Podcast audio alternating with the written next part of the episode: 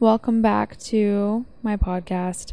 So, today I'm really excited for this topic because this is something I've always been really fascinated about ever since I was little. I remember like being in I guess third third or fourth grade. I get that is like little, you know, may, maybe like fifth fifth and sixth grade. I think is when it really sparked my interest. Um, I would always go to the school library and I would check out books about aliens and um, mermaids and the Bermuda Triangle and all these like weird things. Or I'd go on the deep side of YouTube where I would like watch like Illuminati videos and like really freak myself the fuck out. I remember like seeing all kinds of stuff about Beyonce, Lady Gaga, like all of these things, and I would be like scared of them when I was that age. But now I'm like, okay, they're like icons. But anyway, and it's like funny when you're little, like things are way more scary than being like now. If those celebrities were to act like they were in the Illuminati it wouldn't be like as taken seriously maybe? Or it'd be like oh like this just their like artistic expression or like whatever. They're just like trolling or I don't know. But like when you're younger you like really believe shit. So yeah that kind of like sp- sparked my interest is checking out those books. I think that I've always been super interested in just like fantasy mysteries. Like even though it kind of scares me a little bit, um it's still like super fascinating. So today actually I was on a library visit. Uh, this is the third time this summer I've been to the library. I want to go more frequently. It's like my goal to try to go once a week. I really love it so much. But today I got there and so, what I like to do at the library, just so you guys know, is I like to pick out a few books. Usually they're like picture books. And when I say that, they're not like simple, like they're still like studious books, but it'll be like fashion books or architecture or like different artists or or today for example i checked out this like mystery book about like different like mythical creatures right so usually when i go to the library i get some books like that and then i sit there with my computer and I'll like rummage through the pages. I'll take some pictures. Last time I brought my scanner to the library, but it was like too loud. So I was like, okay, I'm just gonna take pictures. I scanned like one thing and I feel like everyone was looking. So I don't no one was even looking. I was just like being I was overcompensating for it, if that makes sense. But anyway, I like to go on my computer and I make a plan because, like, right now I'm working on my design portfolio and I'm concepting that. So I'm thinking about, oh, like, what's the concept? What's the stories? Who are the characters? Things like that. So I'm trying to, like, get inspired. But anyway, I always feel like it's crucial that I have my laptop so that I can, like, start a keynote and, like, even use, like, ChatGPT to, like, prompt me questions that I need to answer about my vision, right? And I got all the way there. I sat in my spot, my two new mythical books I just picked up, and I didn't have my computer charger. My computer was dead. So I was like, okay, I feel like this is a sign that the universe just wants me to sit here and like read these. So I was like, okay, like that's fine. This is another way of doing the process, which honestly worked in its favor because usually sometimes when I am on my computer, I can get a little distracted with my phone is a whole nother story. I got distracted for like 30 minutes on my phone. But I was trying to like find stuff. But anyway, I think it's like hard for me to concentrate and I do have ADD, still undiagnosed by the way, but I have an appointment in 2 weeks with a psychiatrist, can't wait. Um to get tested and uh yeah. Um really excited for that. But gosh, what was I saying? See, there there goes that ADD. Um yeah, at the library. So I was sitting there, I was reading, I was getting inspired actually because I'm also reading this book right now called the called The Artist's Way and it's like a 12 course workbook basically and I really love it so far. It's like really prompting me in the ways I want to be challenged and dig deep into like my past and my creative past and people who have said discouraging things to me or people who have wished me well like all those things are so important. And in this book that i'm reading it talks about how your logical brain like a lot of the times comes in the way of when you're trying to be creative and your logical brain is like oh like well you don't know how to do that and this doesn't make sense and that doesn't look good. So then you don't create or you stop yourself. Where like the creative side of your brain is really just like your inner child just wanting to play and like let loose. And I've just been working through I'm only in through like the first week, but I've been doing this thing called like morning pages where I'm supposed to write three pages right when I wake up in the morning and be like stream of consciousness and I'm not supposed to look at it until like I guess the book tells me to look at it. But anyway, I was it said something in the book about um or maybe this was in the creative the creative way. Wait, hold on. Now I'm getting confused between the two books. There's like a Rick Rubin book called The Creative Something that I'm also listening to on Audible. You guys probably know if you've read that or listened to it. But maybe it was in that book. I don't know. One of the books. It talks about how like a lot of the times creatives will get inspired when we're doing mindless things like how some of the great artists will get their best ideas like driving in the car. So sometimes they'll keep like a um, voice recorder or like a notepad with them in the car with them in case they like get an idea. Because I do feel like sometimes we're just inspired like mindlessly almost, like in the shower before you go to bed. Like it's never when you're like, okay, I gotta sit down and like think of this idea. It's always just in the moment and like in life doing like mundane things sometimes. Well, anyway, so while I was reading the book, while I wasn't like trying to ideate with my computer, right? I was actually like letting myself free and just read. And all of a sudden, like two idea, two concepts popped in my head. And I wrote them down like immediately, like two visions that I vividly saw in my head of like these little films that I want to make, like these little short videos I want to make of my brand. But I was like, whoa, like this is so cool because I wasn't planning on ideating this and it felt natural to just read and just let it flow like that. So I think this book is working a little bit, yeah, because it's, it's starting to change the way I'm thinking a bit creatively, like how I have creative thoughts and the way I can act on them. So, yeah, okay, so basically, the book that I picked up today that inspired this topic is called The World of Lore Monstrous Creatures. So, I checked it out I'm looking at it right now. I'm not really like getting anything from it today. Like for this podcast episode, I think that maybe that's like a whole nother podcast episode. But it inspired me to get a little scientific. I feel like we've been having a lot of topics that are very much more so to do with society and like I don't know, self progress, like self work, self discovery, realizing things, being in your 20s. But like this is just something that's just fun and scientific. And I don't well, I don't know if you can count it as science or if it's like fiction. I don't know, but it's mysterious and it's in that genre. So let's get into it. Okay, so the mysteries of the world how I love that sentence so much, or that phrase. There's something about it, the mysteries of the world. It sounds so mysterious, so eloquent, and just like, I don't know, I really love it. And it makes me just, it's like a loop in my head. Like, I want to just keep saying it and saying it.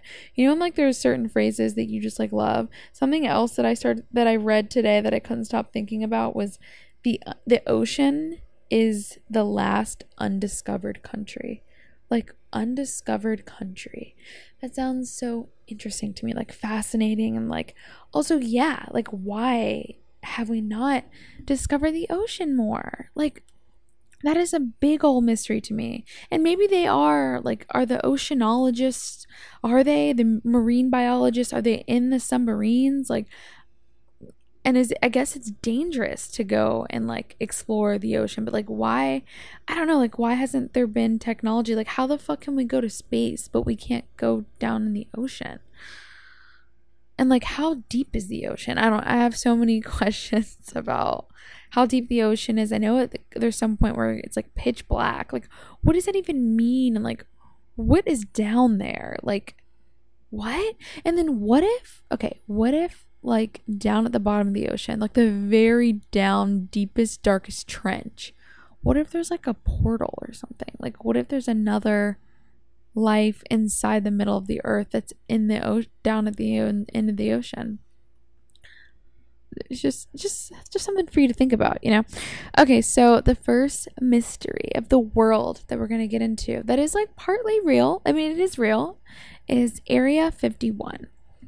So I've always been interested in Area 51 and like just what exactly it is. So basically, if you don't know, I'm sure you know, but if you want to know a little more about it, Area 51 is a U.S. force, sorry, it is a U.S. Air Force installation that has become infamous for speculated connection with unidentified flying objects. So, conspiracy theories surrounding the base suggest that it is used for the testing of alien technology recovered from supposed crash sites.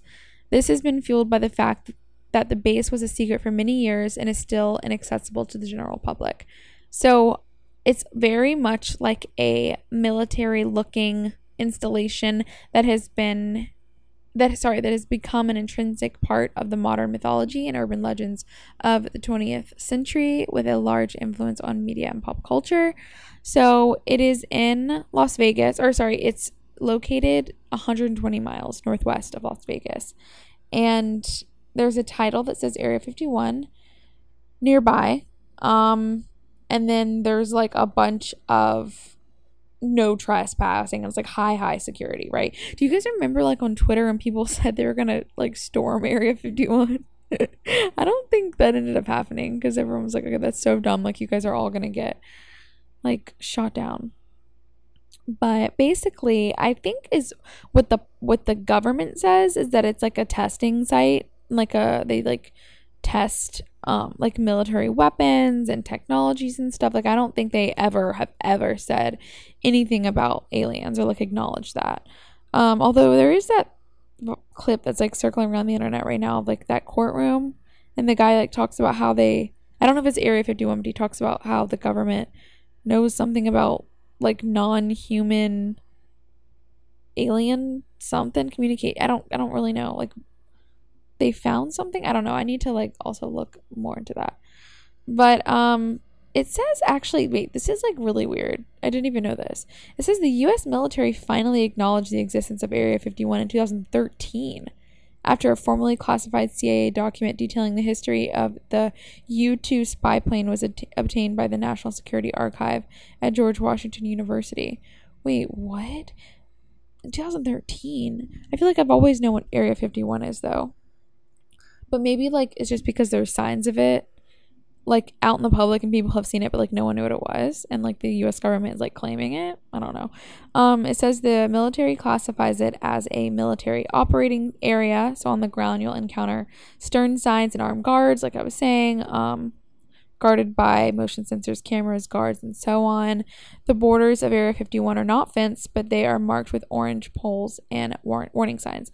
So it says, vis- like, it tells visitors that photos are not allowed, and trespassing on the property will result in a fine. So I feel like that's pretty traditional for like government sites, I guess, right? Like military bases, I'm sure also the same. Like they probably say like you can't enter and like all this stuff, right? Wait, apparently it says that Area 51 employees reached the facility by the way of airplane. That's also really weird. Like, why? Why can't they drive into it? Um, it says that it's also visible on Google Maps, and the only confirmed use of the installation is as a flight testing facility. So it says during World War II, the U.S. Army Air Corps used this site as an aerial gunnery range. Weird. Okay.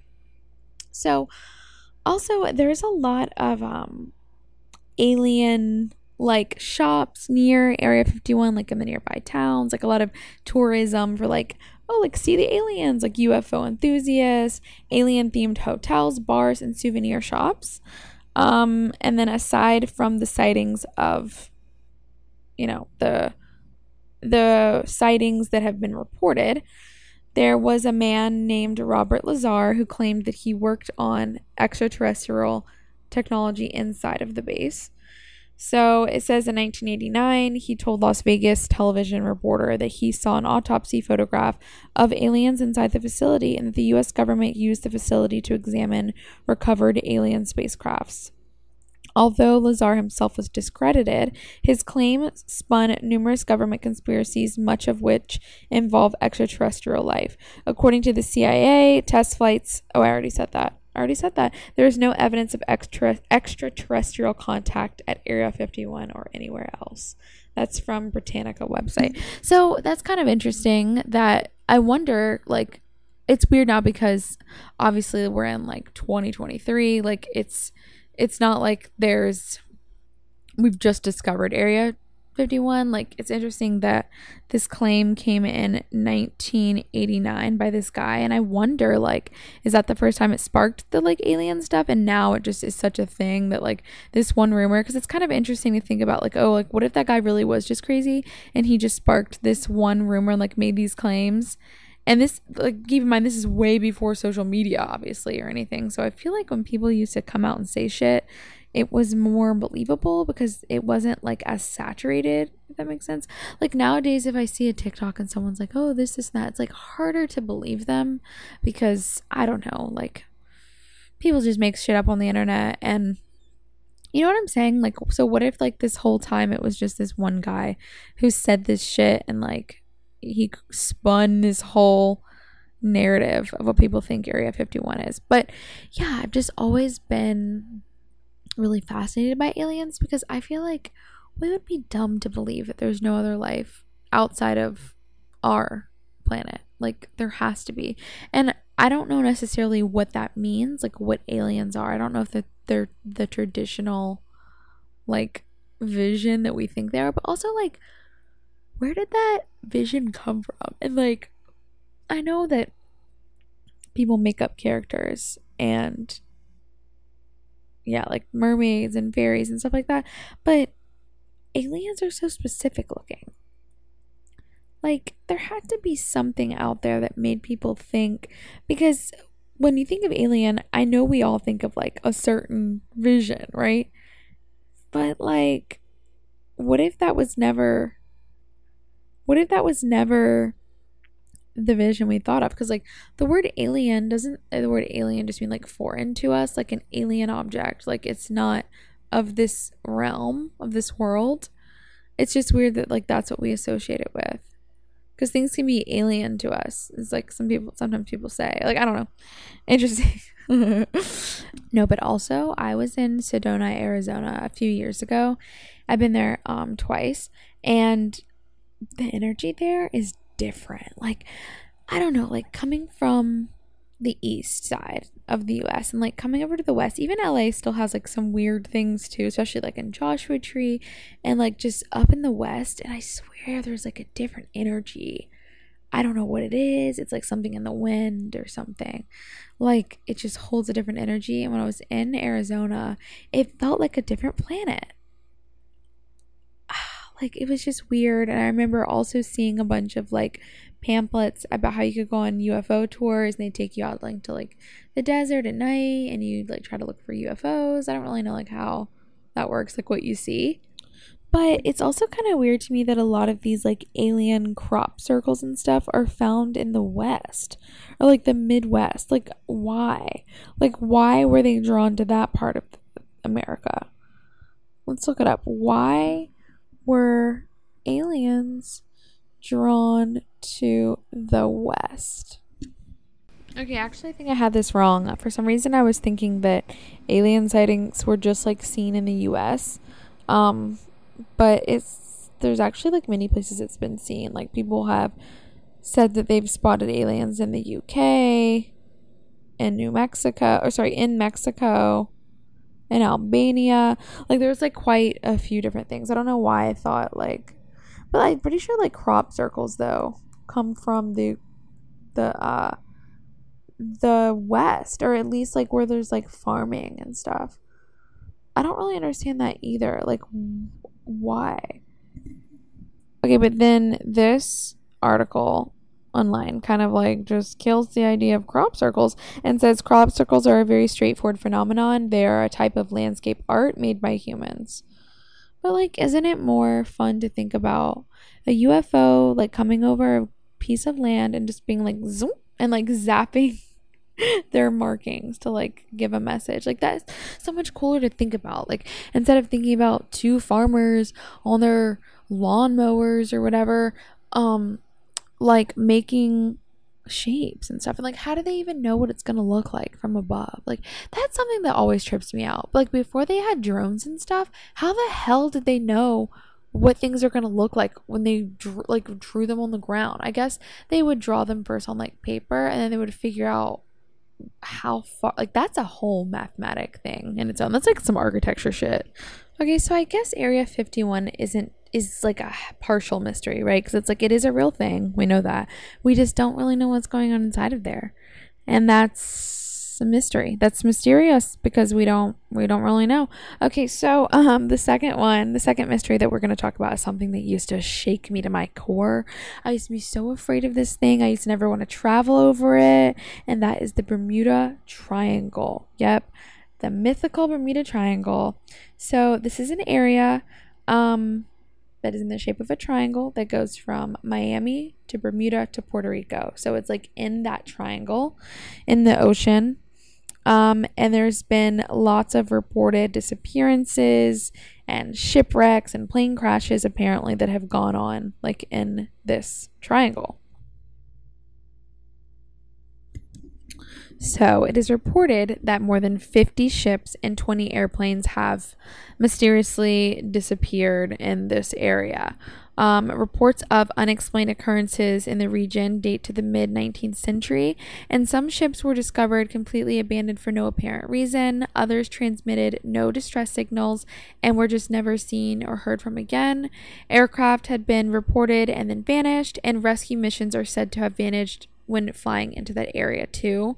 I remember whenever I was like obsessed with this topic, I remember reading about people thinking that it was like a giant magnet or there was some like weird frequency or maybe it was supernatural that was like getting these people you know like making something weird bizarre happening i thought that i think i used to think that it was like a sinkhole like it was just like a giant whirlpool or something that people would just like sink into um no i really for real used to be so scared of this like every time we would travel somewhere like with my family it would always like look i don't think i've ever gone through it unless I'm trying to think. I don't think so. Like I don't think I've taken that route before. Um, but I don't think it's like a thing anymore. I don't know. I'm gonna keep reading about it and then uh, we'll like find out. So um, basically, one hypothesis is that pilots failed to account for the agono ag guys. I don't know how to say this word. Agonic agonic line AGONIC line, the place at which there is no need to compensate for magnetic compass variation. So, as they approached the Bermuda Triangle, it resulted in significant navigational error and catastrophe. So that's kind of what I was saying about the big like magnet thing. Another popular theory is that the missing vessels were felled by so-called rogue waves, which are massive waves that can re- reach heights up to 100 feet. Wow, that's really fucking scary. That is literally my worst nightmare. A tsunami is my greatest fear. Um like natural disaster wise, and would theoretically be powerful enough to destroy all evidence of a ship or an airplane.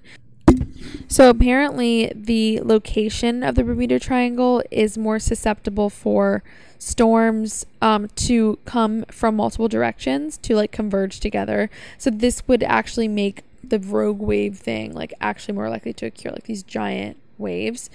Um, so it says, according to the U.S. National Oceanic and Atmospheric Administration, period, there is no evidence that mysterious disappearances occur with any greater frequency in the Bermuda, Bermuda Triangle than in any other large, well traveled area of the ocean.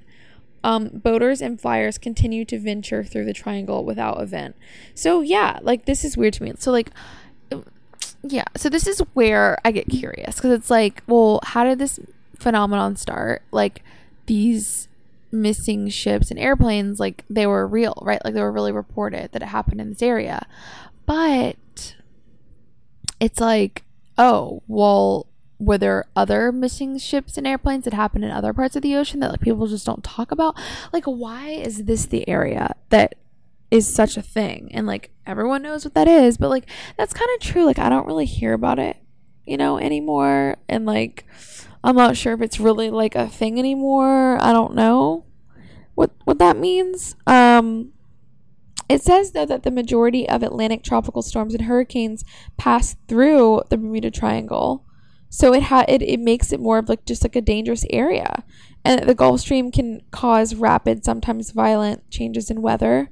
Additionally, the large number of islands in the Caribbean creates many areas of shallow water that can be treacherous to ship navigation. And there is some evidence to suggest that the triangle is a place where a magnetic compass, like we said earlier, um, sometimes, oh, I see, sometimes points towards true north as opposed to magnetic north. So it does make sense. It could make sense that this is just a part of the earth that gets a lot of commotion and like there's a lot of stuff going on there and it just happens to be like in this area that might be just like geologic geologically geologically or geographically?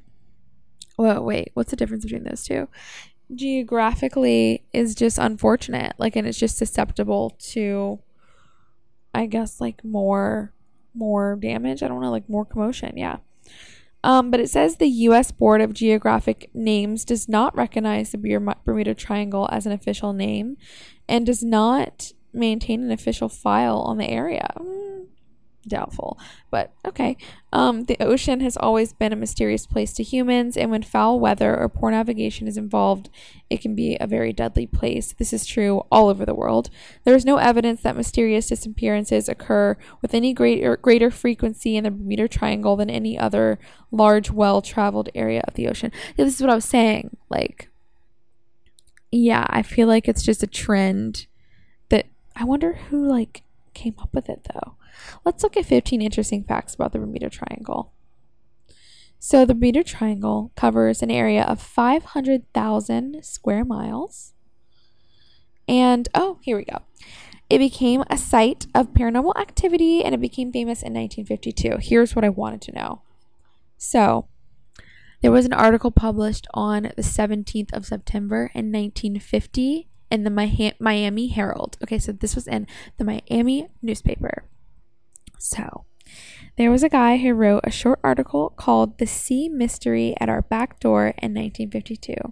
In this piece, he discussed the tragic, tragic loss. Okay, guys, I'm so sorry that I keep messing up my words. To be honest with you, it's really late at night and I'm recording this. Um, so yeah. Um, he discussed the tragic, the tragic loss of night. Oh my God, the tragic loss of Flight 19, which had five U.S. Navy men inside. They were on a training mission. Um, the article was also the first to designate a triangular area where the incidents seemed to have taken place, and he suggested that a supernatural element was the cause of the disappearance of Flight 19. But it says, okay, so that was the article that came out. But then in 1964, the term Bermuda Triangle was coined. So, another writer coined this term in an article he wrote called The Deadly Bermuda Triangle, which was published in another magazine. And he was the first person to claim that all the incidents happening in the region were part of a strange pattern of events. Um, and then he actually published a book called The Invisible Horizons. Interesting. Oh, and then we've got, wait a second, we've got back to 1492 with controversial explorer Christopher Columbus reported strange sightings in the area called the Bermuda Triangle, but I don't think he called it that. He just said that his compass started malfunctioning.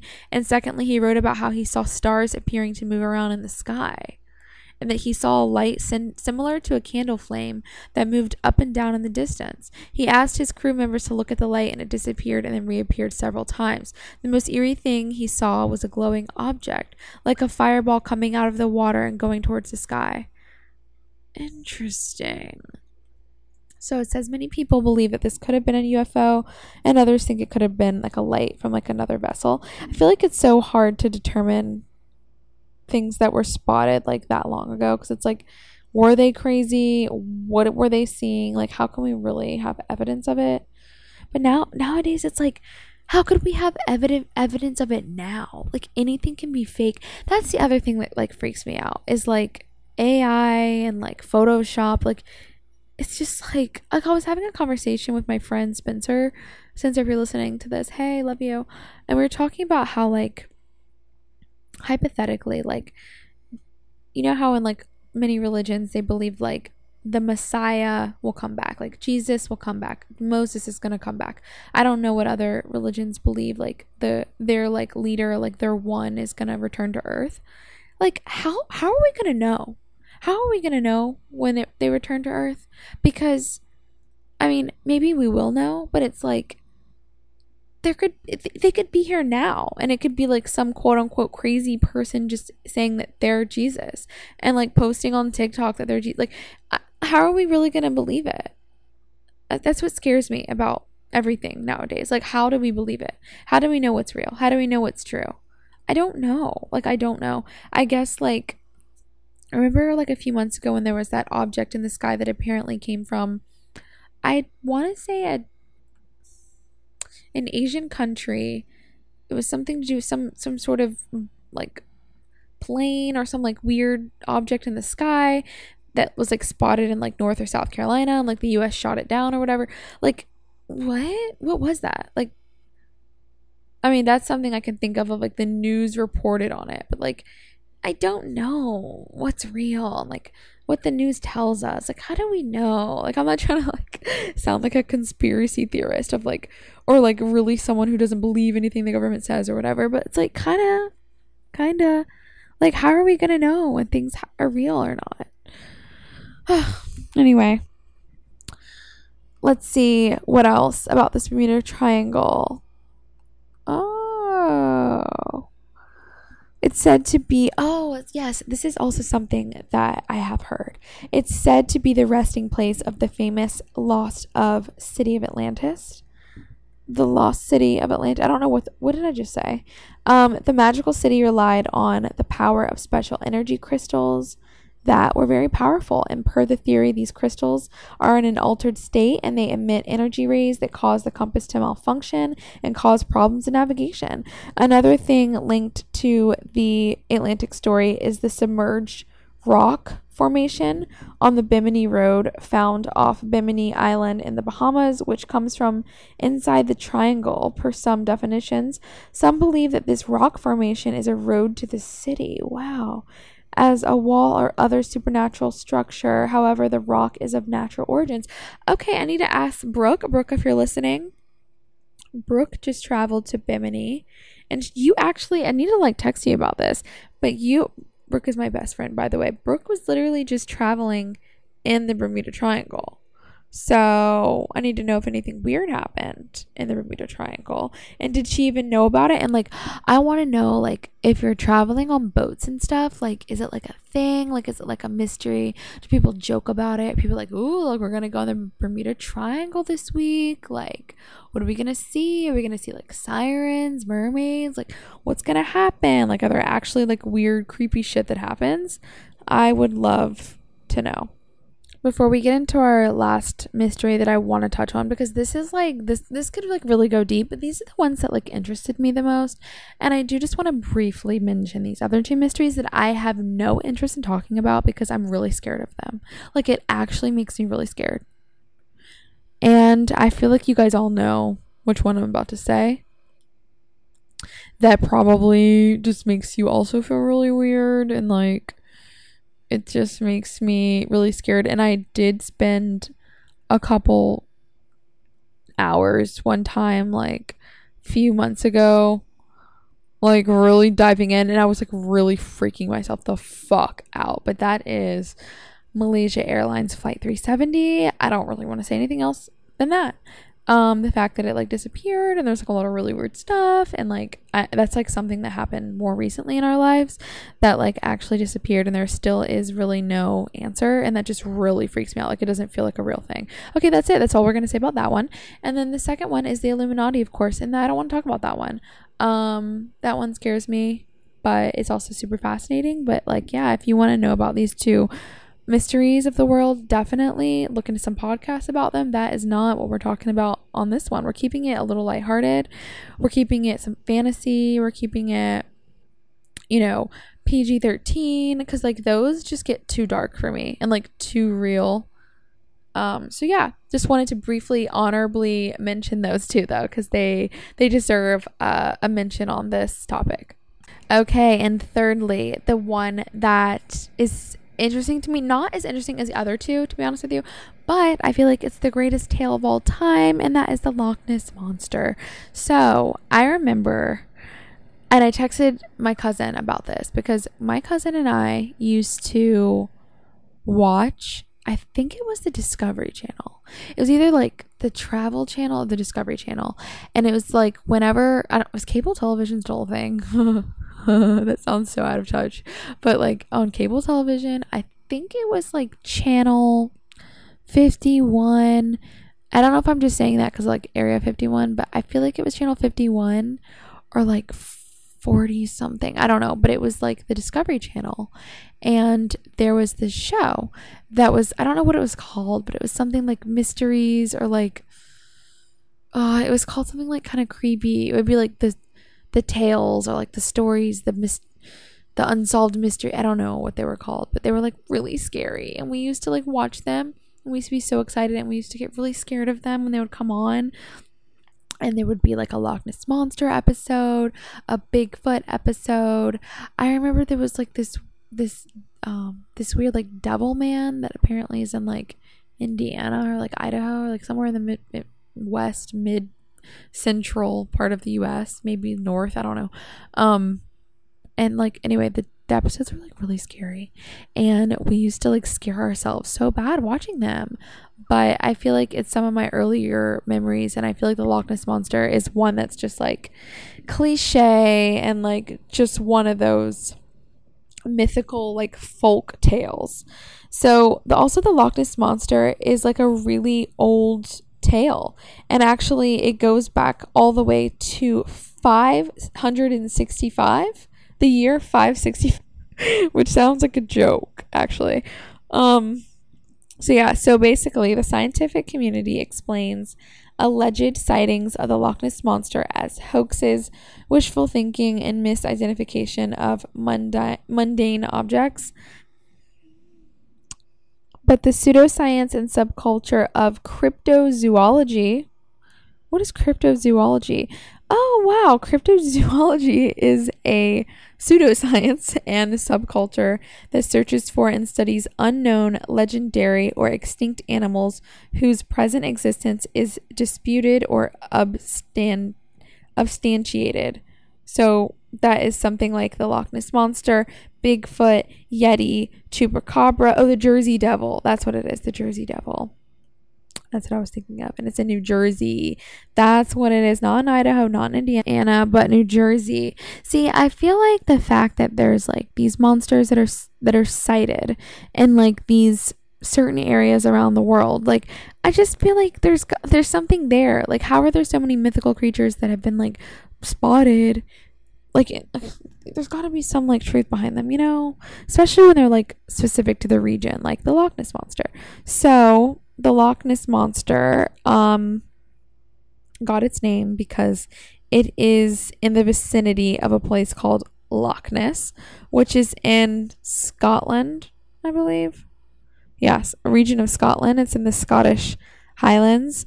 Um, so the first sighting was in 565 AD and so it is reported that a man was swimming in the river when he was attacked by a water beast that mauled him and dragged him underwater despite their attempts attempts to rescue him by boat. Oh my god. So like he passed away. Um basically it says that then the beast approached him or someone else and then they made a sign that says do not go any further. Do not touch the man. Go back at once. The creature stopped if, as if he had been pulled back with ropes and fled. Believers in the monster point to this, this story set in the river Ness rather than the loch itself. Oh, wait, what? Guys, I don't, I'm like not following. It's a little, it's a little complicated for me. Um, to read, to be honest with you. But um it's just it should be said that there's just many stories about this like throughout the years like so many stories like literally countless stories right now they're looking 1933 1934 1934 1938, 1938, 1954, 1955. Like it keeps going. Um actually, let's see when the most recent spotting is. The most recent, okay, wait, actually like in the 2000s, we've got in um 2013, there was a tourist that presented a 5-minute video of a mysterious wave in the loch. So I guess the loch is um the the water the body of water and it's in the the region of Ness. I don't know. I might be saying that totally wrong. Um so yeah, mysterious wave. And then in 2014, this was on a oh an Apple Maps photograph. It's a satellite image that shows what appears to be a large creature just below the surface of Loch Ness, and at the loch's far north, the image appeared about 98 feet long. Possible explanations were the wake of a boat, seal caused ripples, or floating wood. And then in 2021, this is the most recent, is reported that a 20 feet creature captured on live stream near the loch. I wonder like where this is. Oh, here we go. We can find it. This is a New York Post. So this is drone footage of the Loch Ness monster. Um, I feel like I remember seeing this, and it like people were like, "Well," like I remember it being like on. Yeah, I do remember this, and it's kind of like eel eel like shapes, and people are saying that it's like maybe like a baby Loch Ness monster. Oh, I don't know. Wait, now that wait, that's kind of weird. Oh wait, is the footage still there? Oh, I see. Oh, okay. It does actually look really weird. It looks like some creature. You can see like some creature's like shadow like in the water. That does look pretty fucking weird. Um and also, it says that in rec- recent news, this is really weird. This was just y'all, this was published yesterday. What the fuck? Like that's so random that I'm like doing this episode and it was just published yesterday. But basically, the Loch Ness Center in Scotland is looking for volunteers this month for a mass search of the mythical beast. Um, this is the biggest search in 50 years. Like, why? Why now? So, the hunt is at the end of August. Wait, that's actually so weird. It's free and um, they're like leading an exploration. So during the hunt, the team says it plans to deploy drones with infrared cameras. Oh, okay, that's cool. So they can produce hymal or sorry, thermal images of the water from the air, and a hydrophone will be used to detect acoustic signals under the water. Whoa, that's really interesting. Okay, so here's my kind of two cents on the Loch Ness monster and like other mythical creatures that kind of like live in the ocean or like whatever. I feel like it's possible that there was and maybe there still is, but there there was some sort of a monster. Oh, I like to say monster, a creature that is like may- maybe it's that like it's still part of like dinosaur era and like it's still some sort of big cuz like we know dinosaurs are real. Like we have bones and like artifacts. I mean, there's still like some I feel like there's still some like doubt with like all any of this stuff because it's like how do we really know? But i feel like there's like stuff in museums and stuff like actual archaeological f- artifacts that have been like dug up and you know restored and like discovered and stuff. Because i really don't think that all these things are just like made up out of thin air and like nothing. Like i don't think anything is. I think everything has some sort of like inclination like some sort of clue into like why people are all thinking that like why has there been so many sightings? Now i do also think that like not everything is what it seems. Like you know how like you'll hear of like a ghost story and it can be like really scary but then like when some investigating is done they like find out that like oh the noise really came from this like real thing. And it's like not that scary anymore. Like there's like actually evidence like debunking stuff. Like i'm sure that there's some of that in all of these stories that i've talked about today. Like there's some explanations for them but i also feel like there are some mystery. Like there are some weird weird things and like the fantasy of it you know? And I don't, yeah, I just feel like it's not, it's never black and white. Like it's not all what it seems. And I do think that who's not to say there is like magic in the world or like weird shit. Like we just made all this up anyway. Like, you know, like I don't know. Like we I feel like some people are so logical and it's of course it's good to be logical, but also like things don't have to make sense. Like things can just be supernatural and like weird. And like let's just embrace it for that, okay? Um okay, I'm like literally falling asleep while recording this.